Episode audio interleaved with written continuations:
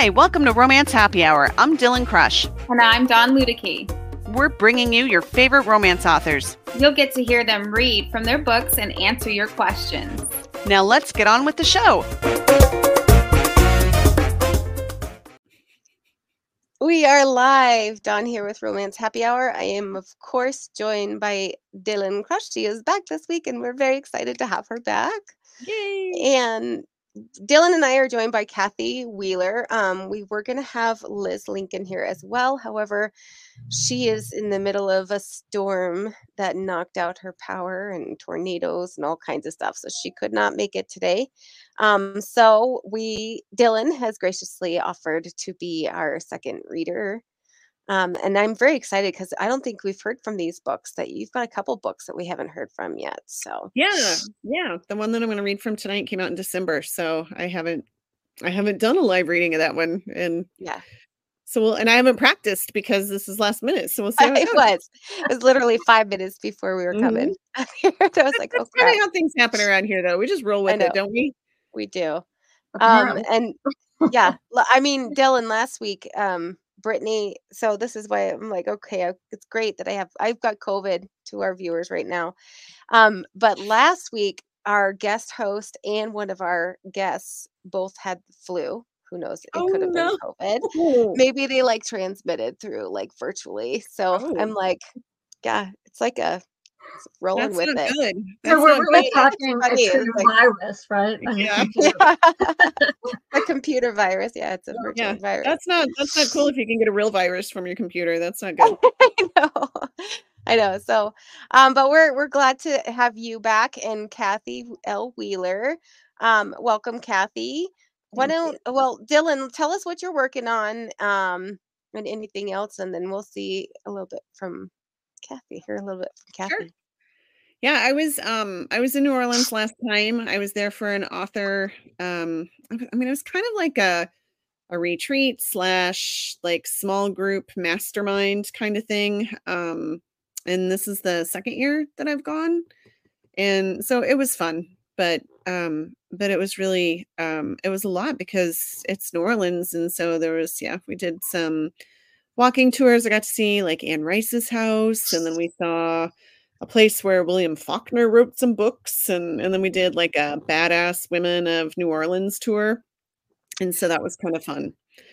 So and, and I can't like I couldn't I don't ask me like which women were the badass women of New Orleans because I I can't remember their names, but their stories were way cool. By we, you mean you and 80, right? Is that was she there with you? I think Yeah. I thought I saw a picture of her with you. So Yes, 80 Nice. 80 award and I were there um, we went in a couple days early and then there were lots of authors at the at- I mean not lots there were like 18 of us but there were several more authors that were at the the thing so Is a retreat. I mean kind of like a retreat slash like we didn't write it was more we were talking about um, marketing and um, you know tech stuff and all that kind of stuff but but yeah, it was fun. It was a lot of fun. Um, what else? What am I working on? So I, I mean, I, I don't know. Just this still counts, right? I did release Sipping Seduction. Oh, I'm gonna have to turn off my Ooh, um blurred virtual background blur. background. Really it's kind of making it a little bit mysterious, though. I know. It's Yeah. funny though. It's it's taking out his background too, so you can just see Evan. Um, yeah. but so that released in December, like right before Christmas, and so I feel like I haven't shown it as much love as I probably should have. Um, and then I'm also working on. Oh, thanks, Linda. Hi, Linda. It's good to see you again. Um, to see you here, by the way. Um, and then right now I'm working on some books under my my alter ego's name. I have two releases next week, and then um, and then I've got. I don't know. I'm thinking about. I have a book that's like finished, Dawn, but it would be the first book in a brand new series. So Oh. I'm thinking about releasing that because my next Whiskey Wars book won't be ready for a while, but but then I'm like, will that be confusing? I don't know. We'll have to maybe see if people want to weigh in on that. Because I do have Um, a book written and everything, like ready to go. but yeah, it would be the first book in a brand new series, and so we'll that see. That sounds fun though. It is fun. It it is a fun book. Yeah. So we'll see. Well, so we have Kathy L. Wheeler joining us. Mhm. Kathy, what tell us a little bit about yourself, um, what you're giving away, what you're reading from. So I write contemporary and historical romance. Um, I'm waiting on a contract from Dragonblade. She is they're just making one change in it. So that's due any day. So that's exciting. I haven't written for them, but I won a contest. My book seven of this series won a contest that I didn't even know it was in. And uh, I think that she saw it. The CEO saw it and reached out. And so I was like, oh, okay, let's, you know, I mean, it was very exciting. oh, that's way cool. It is way cool. Um, and then last week I had a BookBub for the Marquise Misstep, which is like book three, because there's, you know, the first one, which is a prequel, and then the second two, and this is the second one. So that one um, had a BookBub feature deal last week, and that's what I'm going to read from. So Okay, awesome. All right. And you write um for your historical books, they're under a different pen name, right? Nope. Kathy L. Wheeler is the historical. Oh, and historical. Mia, yeah. Okay. Okay. And then Mia Augustine is the contemporary. Got it. Okay. Oh, okay. I had a mixed up on which was which, but I was like, I know that you had a, another pen name for one or the other. So Yeah, yeah. Well, we're excited that you um that you're able to make it tonight. No you. bad weather where you are, right? Well, we Um, moved to the Tacoma, Seattle area about six years ago. We lived in Oklahoma, so I know Uh-huh. all about that kind of stuff. And so I don't envy Liz at all. At all. Yeah. Have you lived in Yeah. Tacoma, Dawn? I mean, that's, I did- our thing is always, you know, has Dawn lived where all of our guests are joining us from? So I did not of live in Tacoma. I lived about 40 minutes away on the peninsula in Port Angeles. Oh, yeah. Okay. Um, but my husband was born in Tacoma. really, Well, we don't live Yes. in Tacoma. We actually live in Puyallup. Oh yeah. Yeah. Yeah. I love it. I always wondered like, how to do say that." say? Huh? right. I always wondered how to say that because it always it always looks like pulley up. Holy up. So yeah. what you do is you, it's like pew, like, Uh-huh. yeah. and then Aleph. Yeah. Puyallup. And then you're, you're almost making the P silent, like Puyallup. Like you, s- you Mhm. say the Pia like that. Puyallup. Well, that's a long time to learn it. And every time I said it, my husband's like, You're saying it wrong. Every time. I'm like, I think it's you. that's where I actually started writing was in Port Angeles. Ah. Um, and then I I wrote my first book there, and then um joined RWA and met Debbie Macomber and got my first Um, publishing contract when I was there and everything. So She's Yeah. very nice. I met isn't when she so sweet? Are you Mhm. in the chapter there on the peninsula They or Seattle? They don't have any more chapters here, but when I moved here, I joined three out of the four. And so Wow. my dad used to live in Bremerton. And he passed away, but my uncle is still there. So I know a lot of people up here. I mean, I just I tend to just jump in and when I start something new, I just like, what can I do? Let me help. Nice. well, Dylann, should we get to hearing from you? Um, sure. It's a little early, but sorry. I- No, I'm about to start fine. coughing, so I'm like, maybe I should. you know. I'm so sorry you're not feeling well. No, I'm it's also really glad that you came anyways. I mean, you know, those those are the links we'll go to for you here Yeah. at Romance Happy Hour. Yep. Um, through sickness and in health. that's for sure. Thanks, Dylann. All right. So I'm gonna read from um gosh, I know I'm my blurred background is not working, but it is Sipping Seduction. Um, this is the third book in the Whiskey Wars series, and I'm just gonna start from chapter one. Um, just a little bit of background on the series if you haven't read any of the books. Um, there are two families in in the town. It's a small town in Tennessee called Beaver Bluff, and the two families co-own there's three families that co-own this whiskey distillery together but two of the families have been feuding for generations and so um so the bishops and the stewarts and so this is um, one of the bishop brothers. Book one is drinking deep and that is that's one of the brothers and then the second book is um, tasting temptation. That's another one of the brothers and um, and this is the third brother. There are two uh, one more brother and a sister. So um, chapter one we are in evan's point of view. Spending time in nature was supposed to be relaxing Whoever said that had never been on a hike with my best friend Franny and her hyper rescue mutt, who was also a failed therapy dog. Watch out! Franny raced around me in hot pursuit of Pete the dog, who'd just wrenched free from his collar and taken off after a squirrel on the trail ahead. I'd tried calling the rambunctious mutt Pete, but Franny insisted we use his full name. She was the principal of the local elementary school and had let a class of kindergartners name him after their favorite storybook character, Pete the cat. It didn't seem to matter that Pete the dog didn't look like or act like the laid back, groovy cat who played the guitar and sang about buttons. It also didn't seem to matter that Pete the dog was supposed to be a trained therapy animal. He'd gone through the program one of Franny's friends started, but hadn't quite graduated. Franny had offered to work with him over the summer, and they'd made good progress. Pete the dog had passed most of his tests with flying colors, but just couldn't resist chasing after squirrels. I shifted the day pack higher on my shoulders and increased my pace. The tightness in my calf pinched, but I ignored it. Three rounds of physical therapy still hadn't taken care of the injuries I'd sustained during my deployment. I was tired of my injury limiting me, so I pushed forward, finally catching up to Franny and Pete the dog. Can you believe him today? She tightened the collar and refastened it around the fluffy dog's neck. He was part Labrador retriever and part poodle and looked like a larger than life chocolate teddy bear. I've been feeling so sorry for him because the school's starting. You'd think he'd be grateful to get out on a hike one last time before he has to go back to the office with me.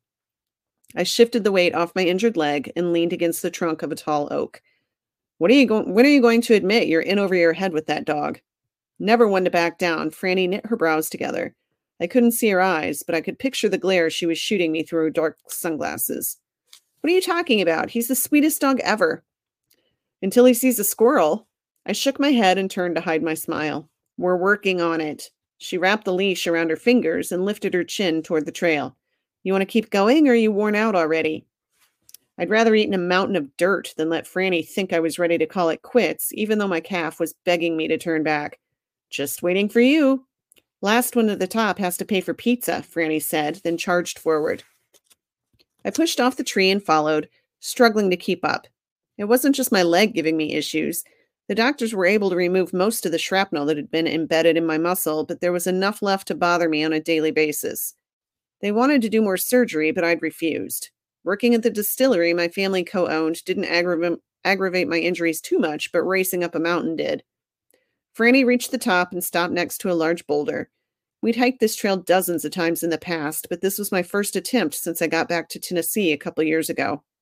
It's official. Pieces on you tonight. She took a swig of water and passed me the bottle. Either you're going soft on me and let me win, or you're more out of shape than you want to admit. Which is it? Maybe a little bit of both. I arched a brow, then tilted the water bottle up and sucked down a few swallows. I'd known Franny since grade school. She'd understand if I told her what the doctor said, that I'd probably never get back to a 100%. But with a family who'd always thought of me as, as the athletic one, I wasn't ready to admit that I couldn't do everything I used to. Franny laughed as she reached into her own day pack and pulled out a collapsible bowl to give Pete the dog some water. I guess that means we need to get you out on the trails more. You've been taking it too easy at work. Yeah, right. Ever since the anniversary celebration we'd hosted at the start of summer, orders for the distillery had been pouring in. As the director of production, I'd been involved in too many meetings to count about how we could increase our output. Taking it too easy at work definitely wasn't the issue. You know, I'm just teasing, right? Franny said.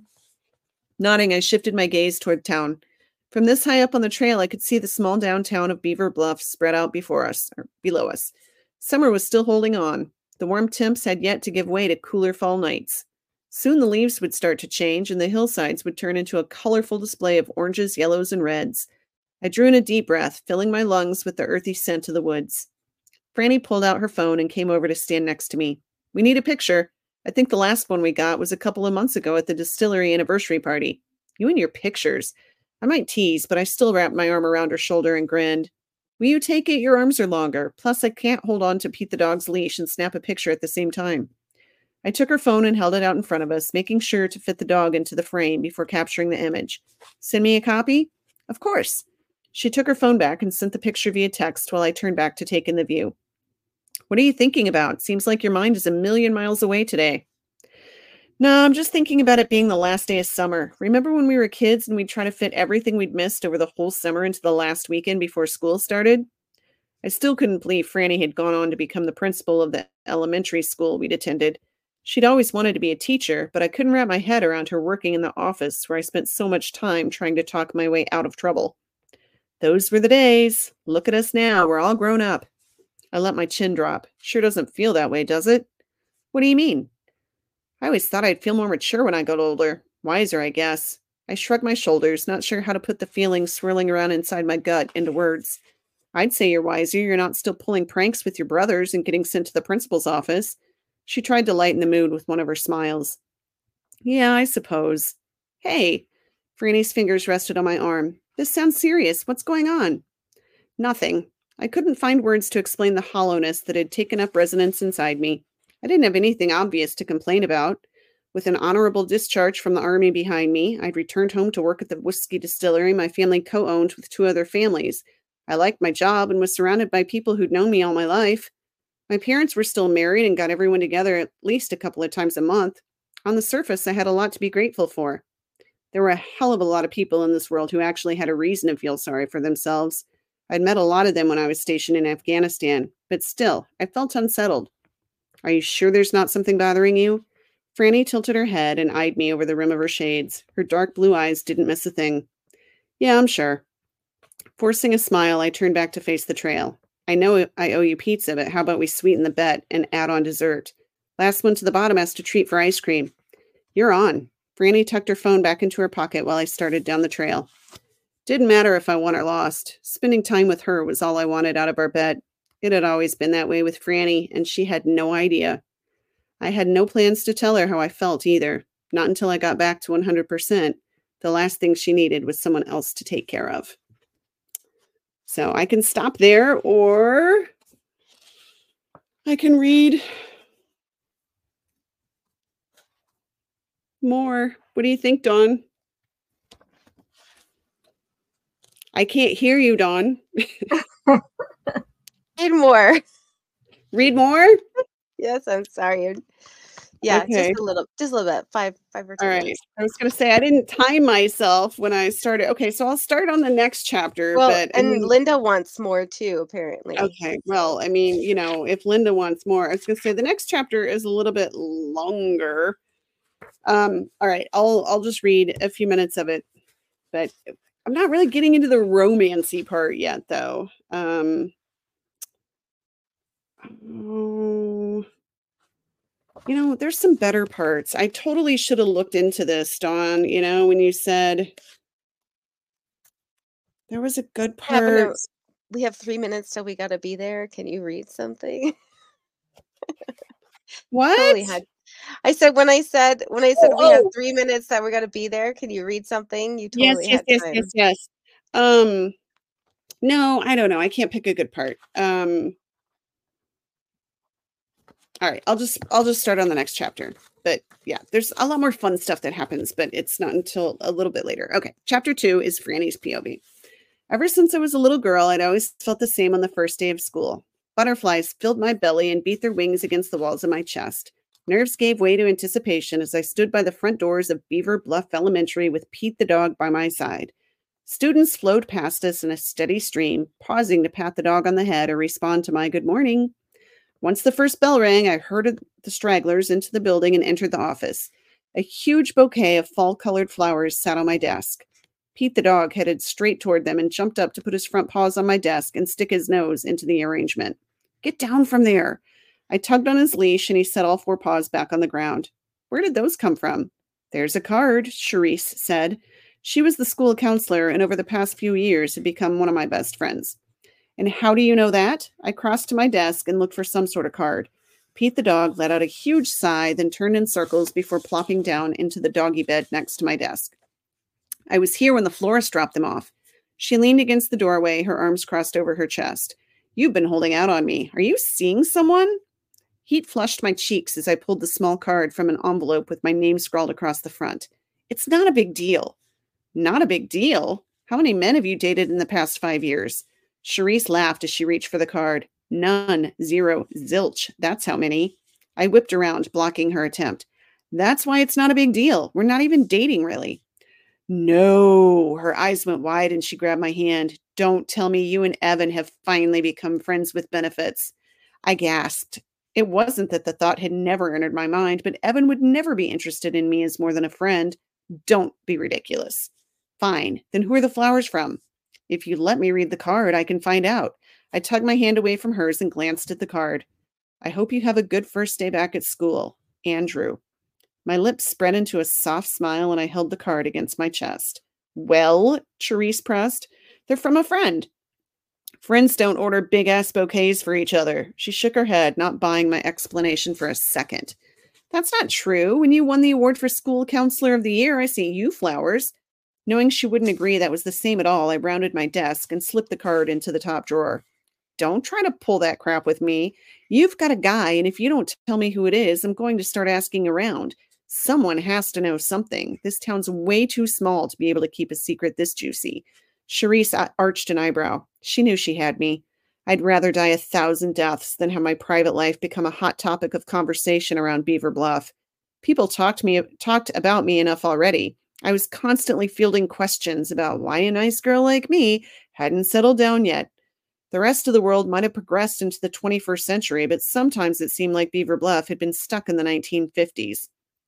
Fine. I moved closer, lowering my voice. You can't tell a single soul, though, do you promise?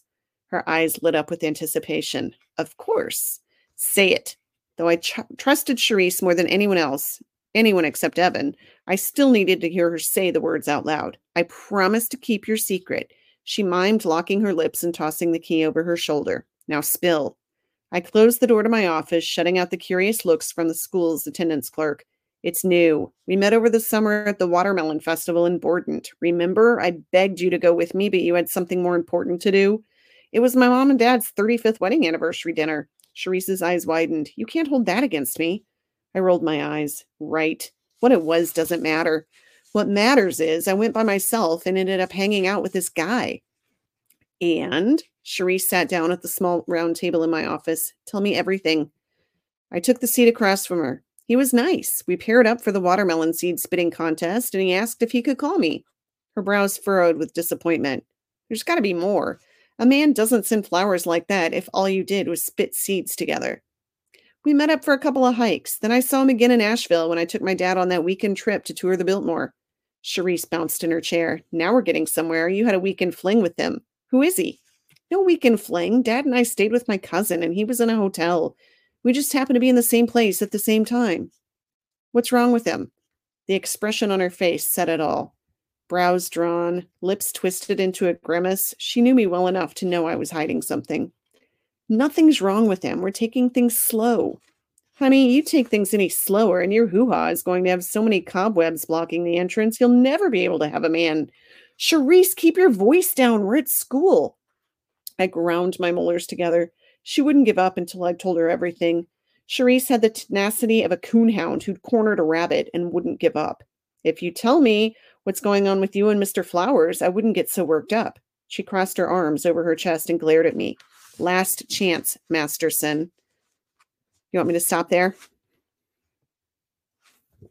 Yeah, that's good. I love it. Hoo ha. All right. Yeah. Sorry. That's actually what's in I the was book. like, I didn't I didn't even have to, you know, like censor myself. That's actually what's in the book. nice. Okay. Good. Adorable. um, we did have a couple questions from Linda, and then I had a couple that I jotted down. Cool. Okay. So let's pop up one here. What kind of research do you do, and how long do you spend researching before beginning a book?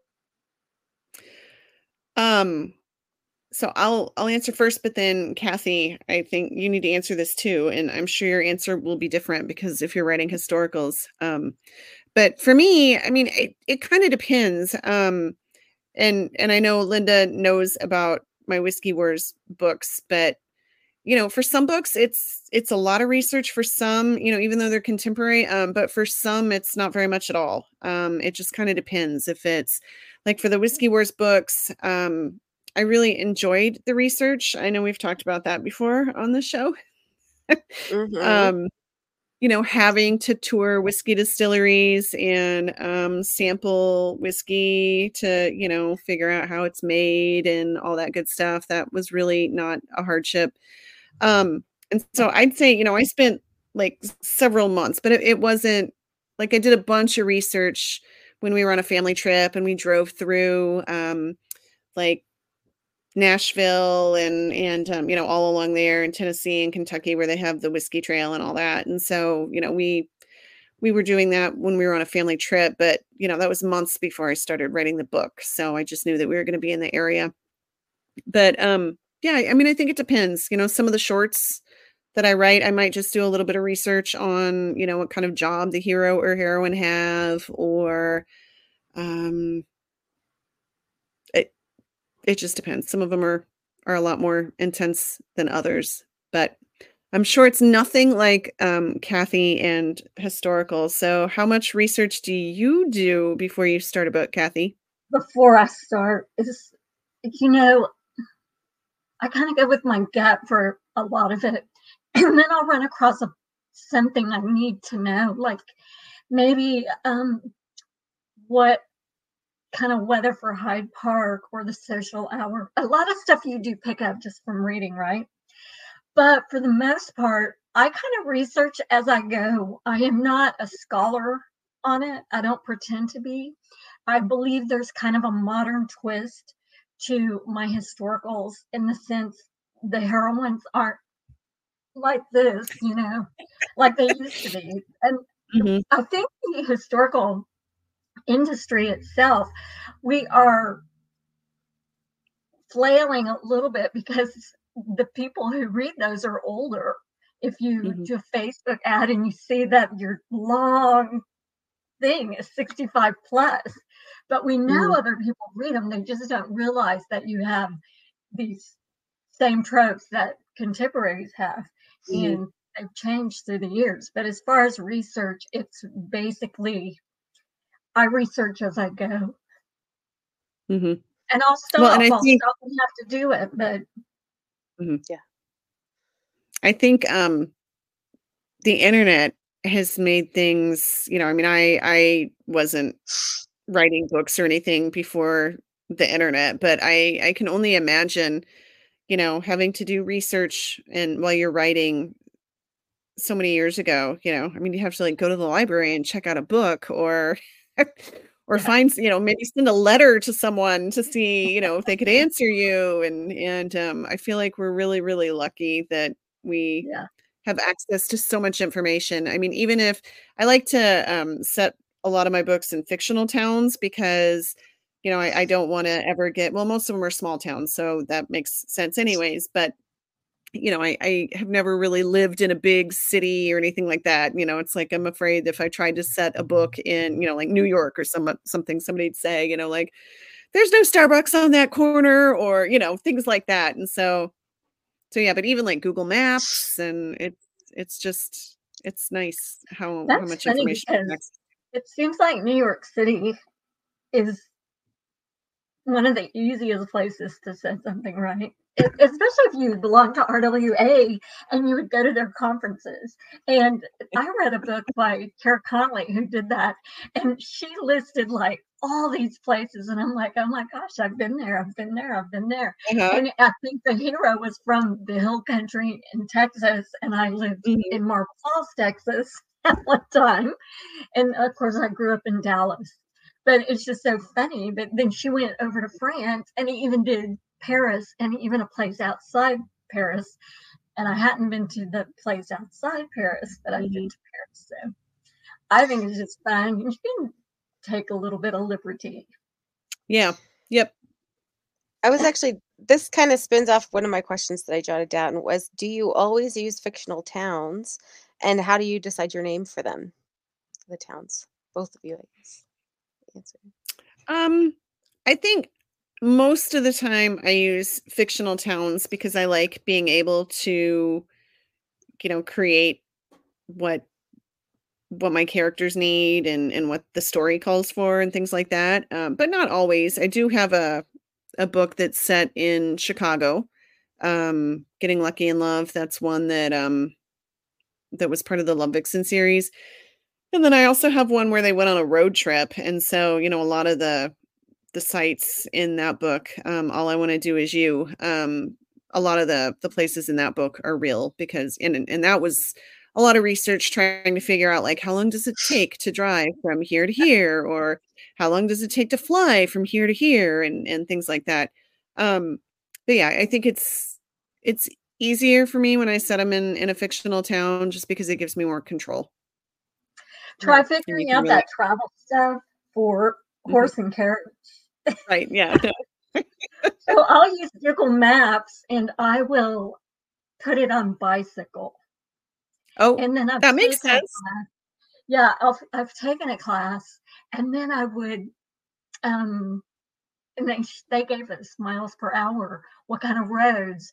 You know, mm-hmm. ruts in the roads compared to was it winter? Was it summer? Was it you know raining all the time? Of course, England it rains a lot, but still mm-hmm. you have your rainier seasons. But yeah, that that's that's hard to do.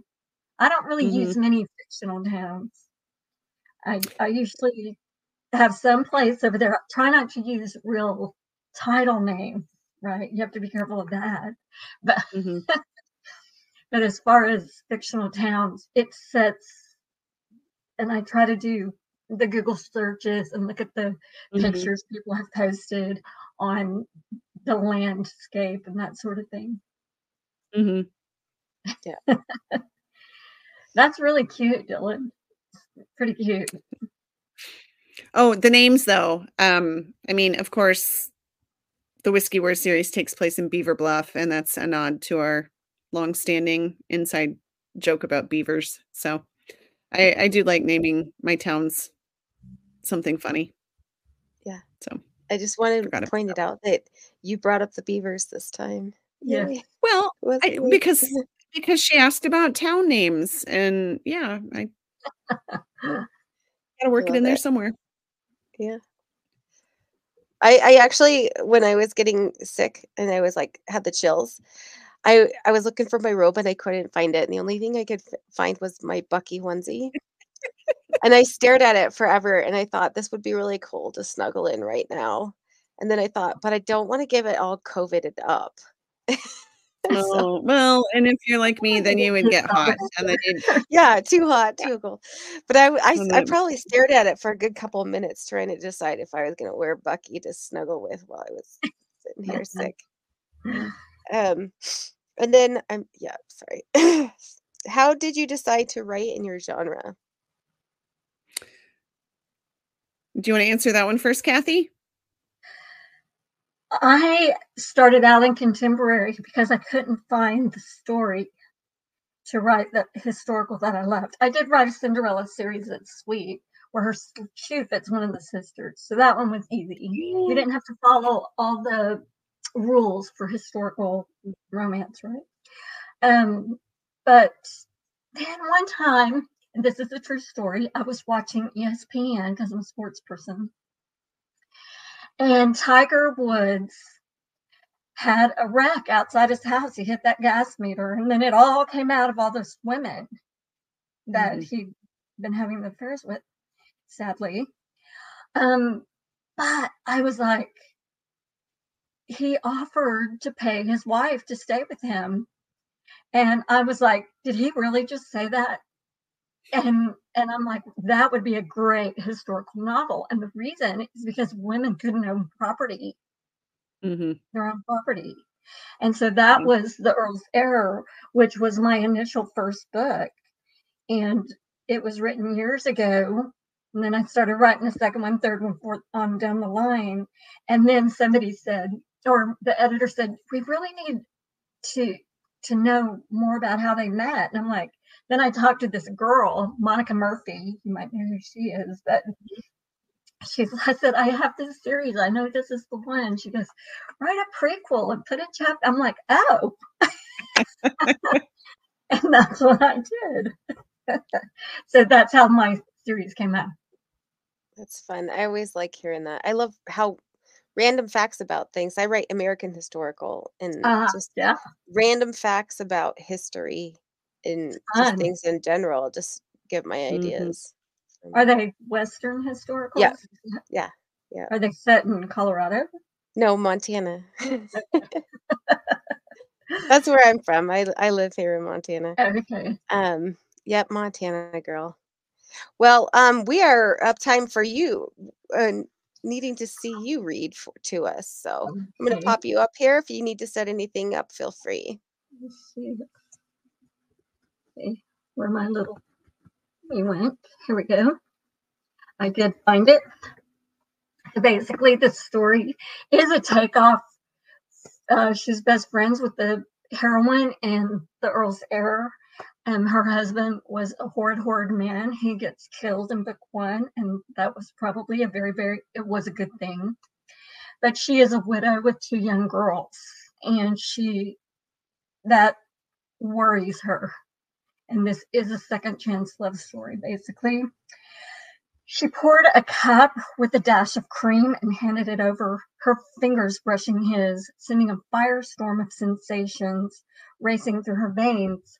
A sudden grin split his perfectly formed lips. She could have kicked herself.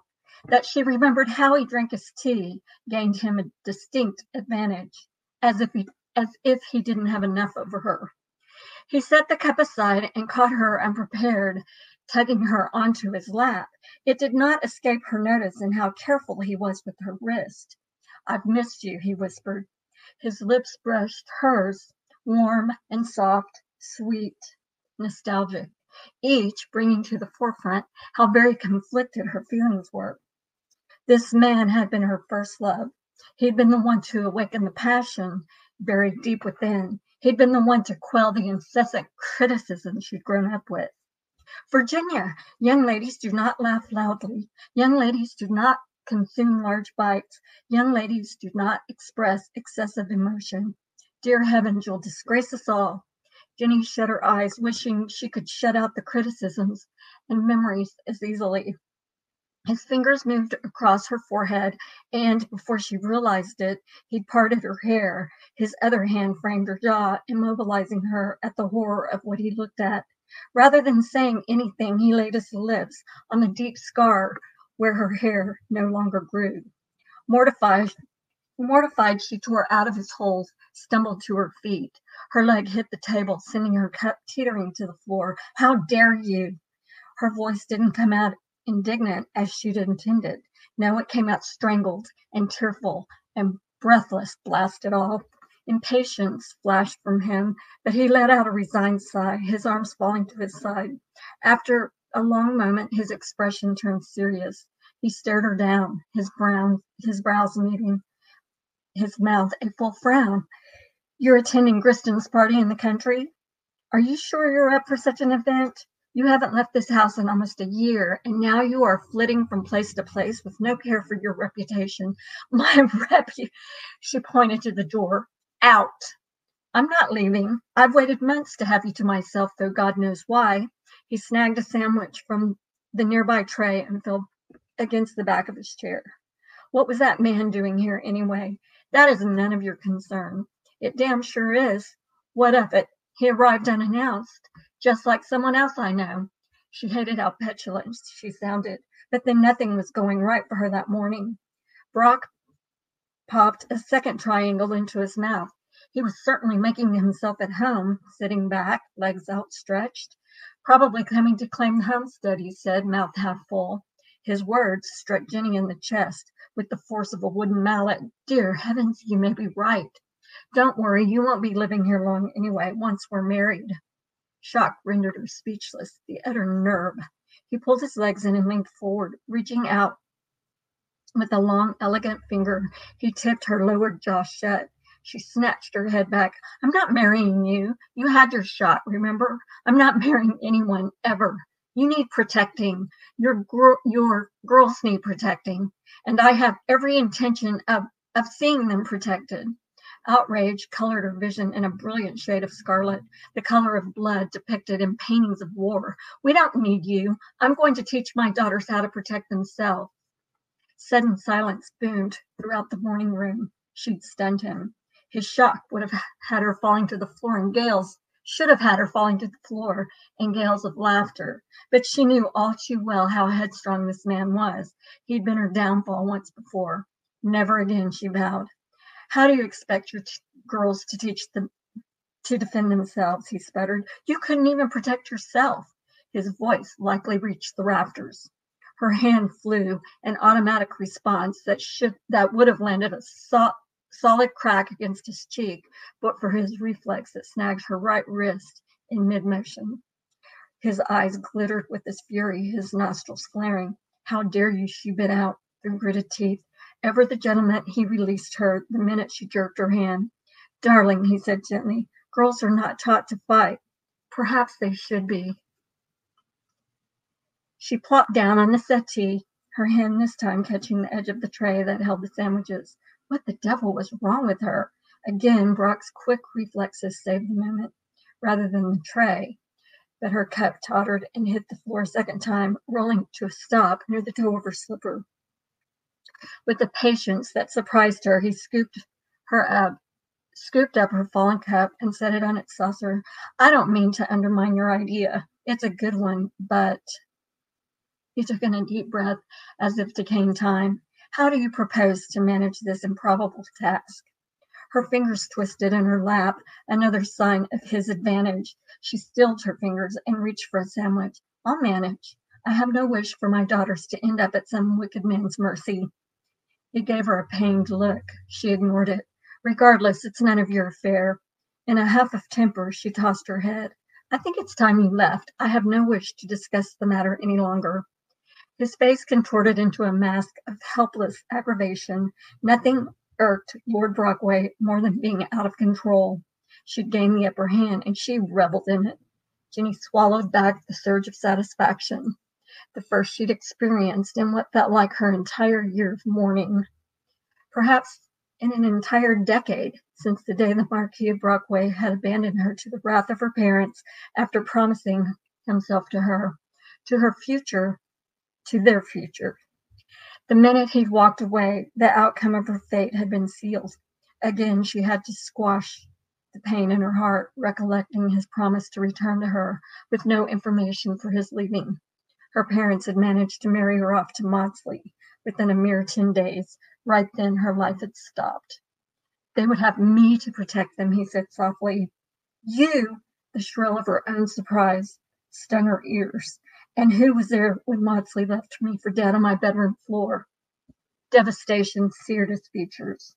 Still seated, Jenny swiveled her body in the opposite direction, her heart crushed with guilt. It was true that Brock hadn't been there to stop the blows, but she hadn't been his responsibility at that time, and yet he had put himself in peril to save her life. She dropped her head. Forgive me. I I shouldn't have said such a thing. Her hairline tingled like an itch that wouldn't go away. She brushed her fingers across it. The quiet was palpable before he spoke. What sort of things are you planning to teach them? She raised her gaze, gauging the sincerity of his question. His expression showed concerned curiosity rather than sarcasm or disdain. Jenny tossed the crumbled remnants of, her, of the sandwich she'd mutilated on a plate and poured a dash of more tea, forgetting the liquid that now soaked the carpets, desperately wishing for brandy. No one had ever asked her such a thing. Of, course, Lorelei was the only person to whom she'd mentioned her half-cracked idea. Well, for starters, I I might advise them to watch out for strangers.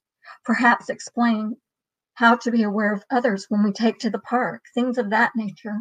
Her spoon tinged against her cup. At some point, I I would she stopped, knowing he was not going to be so amiable to the rest. She inhaled deep. I would like them to learn escape measures. Escape measures! Hackles raised. She went on the defense, steepled, steeled her spine. I told you this is none of your business. She took a drink of her tea and frowned, dropped in a lump of sugar and splashed milk.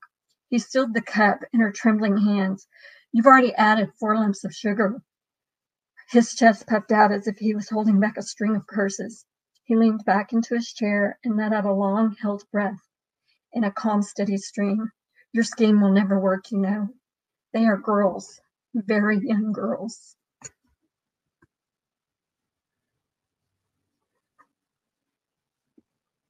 Getting us all Woohoo. Yeah. There was a lot of uh, conflict and tension in in that scene.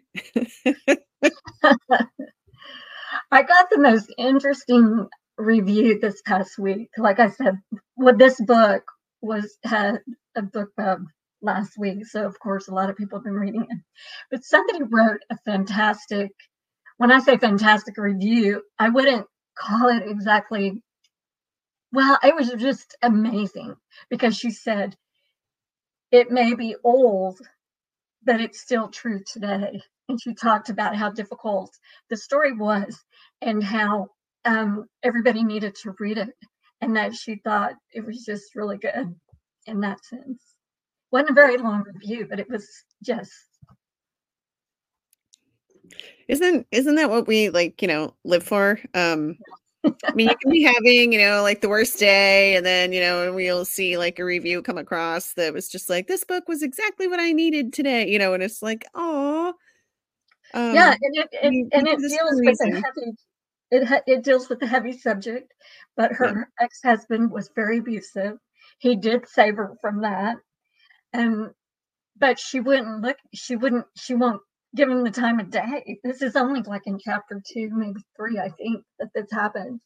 And what I love about this story is these two young girls. They're like five and eight, something like Okay. that. The eight year old is just old as time. She does not smile. She doesn't get her dress dirty.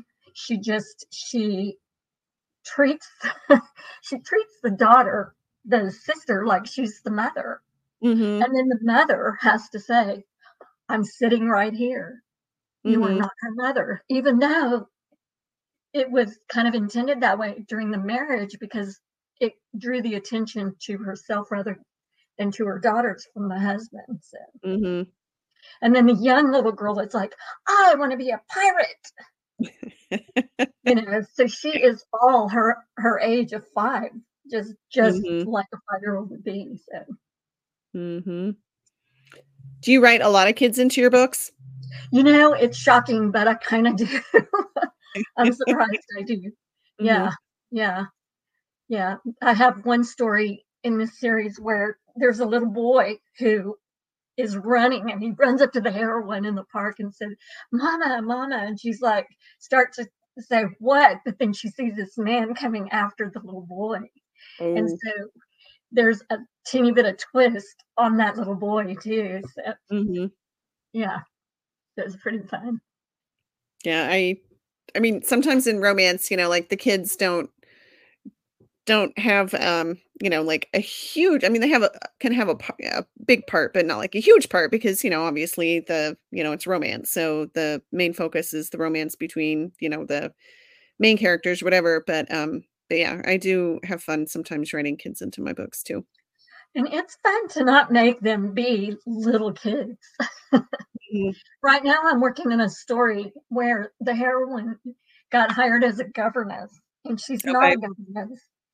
And there's a boy in it. And so, in that particular series, this is 20 years before the next book. Okay. And in this one, there's a 10 year old boy who wants to go to school, but he can't. He's too young because you had to be 13. His brother, who is um, heir to the um, title, is Mhm. already at school. So he's very upset about that. Well, Mhm. he has an, another, a baby brother, and there's all these, it's just crazy what I did, but you don't find out parts of this until book two. But in this Mhm. book, he he's taking care of his infant baby brother. And the uncle is like, but there's a wet nurse. Well, the wet nurse is a drunkard, so so there's that. and so, but then the you know he's like, you you're you're only ten years old, and he's Mhm. like, Papa gave him to me to take Yeah. care of, and that it's just so fun because this kid is just incredibly smart Mhm. and the heroine doesn't want to be left alone with children by any stretch because she's Mhm. got a past of something. And it's just it's fun. And she's showing him how to he she he she said well what kind of subjects do you like? Chemistry. I'm going to have a laboratory. So she Mhm. asks him and here's some research for you if he um if he'd ever heard of elizabeth fulhame because she studied chemistry. And he's like you're abandoning me. Women don't study chemistry. And so she's like well i beg to differ. She wrote a book on her findings. So there's that but then right before she you know the kid leaves the scene and at the end of the scene the hero who is the brother to the earl Mhm. something like she's going to take a walk and this is set up in northumberland where it's cold and windy and there's cliffs and she said uh, he said he's he he doesn't want her to do it but he can't really tell her no you need to watch out. She said well apparently children aren't the only men in this household who don't realize women have a brain. I thought that was a fun sentence. Yeah. No I, I do like um a lot of the authors that we've had on the show who write historical books you know their heroines do have a lot of agency. So they're they're not you know like the historicals that that i remember reading you know back when i would ride my bike to the used bookstore in the summers when i was little and and would pick up all of the the books with fabio on the cover and and, And those and like all this stuff just happened to them but yeah Yeah. the historicals Yeah. that people are writing today they definitely the the heroines have a lot more agency so I have I a question for you both, both of you. When Sure. you're writing your stories, you know, you have a, a bunch of stories. Do you know, you know, every author has their own pattern. You can find it when you read through a whole series or set of books from a specific author. Do you know what your actual theme message is for your stories? Mm, that's a good question Yeah, I know is- sometimes when you think about that, you know, sometimes it's easier if readers point it out. Mhm. Um, I've heard people say that, but do you know what yours would be, I Dawn? do. Oh, I'm sorry, Dawn, go ahead. yeah, I don't I don't know what mine is other than the strong female, you know, Mhm. strong heroine, an alpha mean- male. Yeah. What about think yours, book- Kathy? Sorry, Well, I, Dylann. fig- I, No, I, I figured mine out. It was like if I write the tagline for my stuff, it's like uh, women who save themselves, but the heroes better be there to catch them after the fact. because that's what happens. I noticed it in my contemporary and I noticed it in my historical. Something will happen, and it's the women who save themselves. I even have one story, and that's the one with the two, the little boy, um, where the heroine ends up saving. She gets thrown in this warehouse, uh, and there's another man there, and she has to save him too. So I only just figured that out oh, a couple of weeks ago. Well, and I think when you when you look at I mean, there's just recurring themes in in a lot of you know, when you look at one one author's kind of like collection or backlist or whatever, yeah, it seems like there are recurring themes that Yeah. that come up. I mean, mine my books have a lot of um family in them, but yeah, I think I mean the main thing is like love conquers all and which I, I suppose is, you know, fairly common when you're talking about romance books, but Right.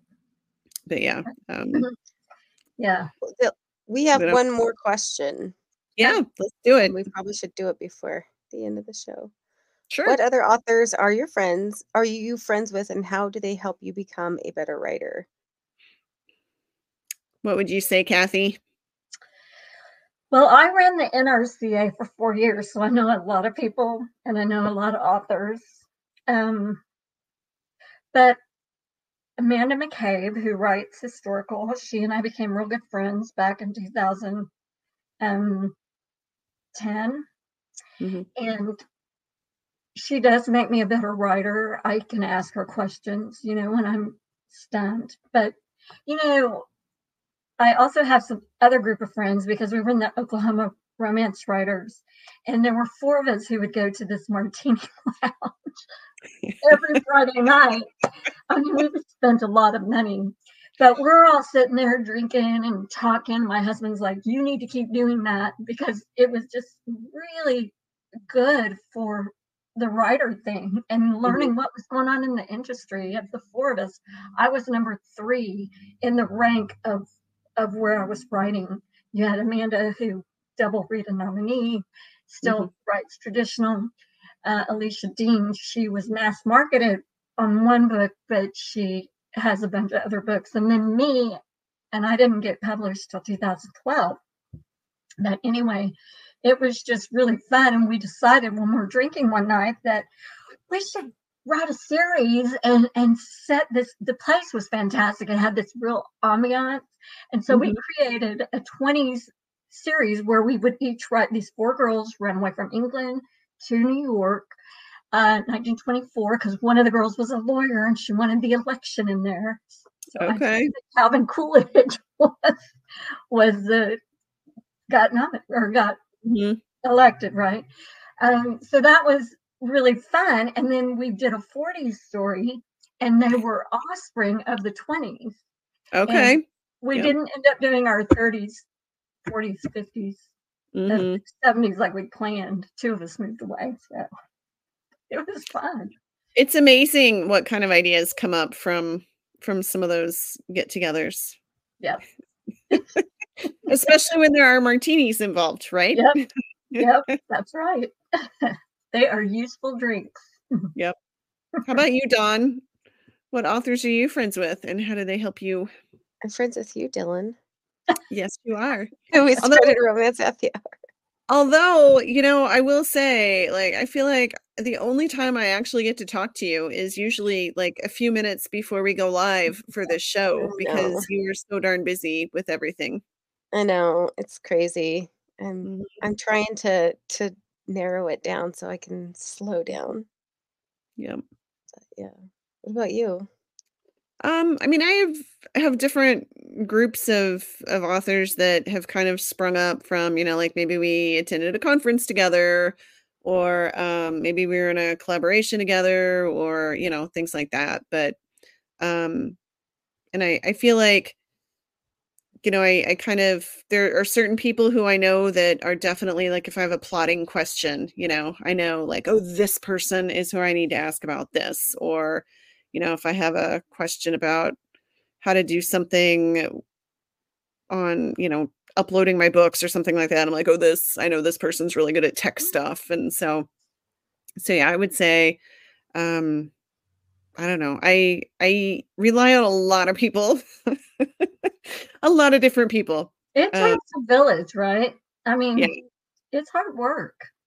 but i think that's also one of the things that is really challenging the the romance community i'd say in general is really welcoming and really warm and there's so much information out there and so many people willing to share information and stuff um but you know it's also a little overwhelming because there are so many people um who are writing romance and stuff that when you find a group that you know you know that you can count on and um and rely on and that you know they're they they have good information that they're sharing and stuff like that i i think um those people are really valuable It's true. to me Yeah, same here.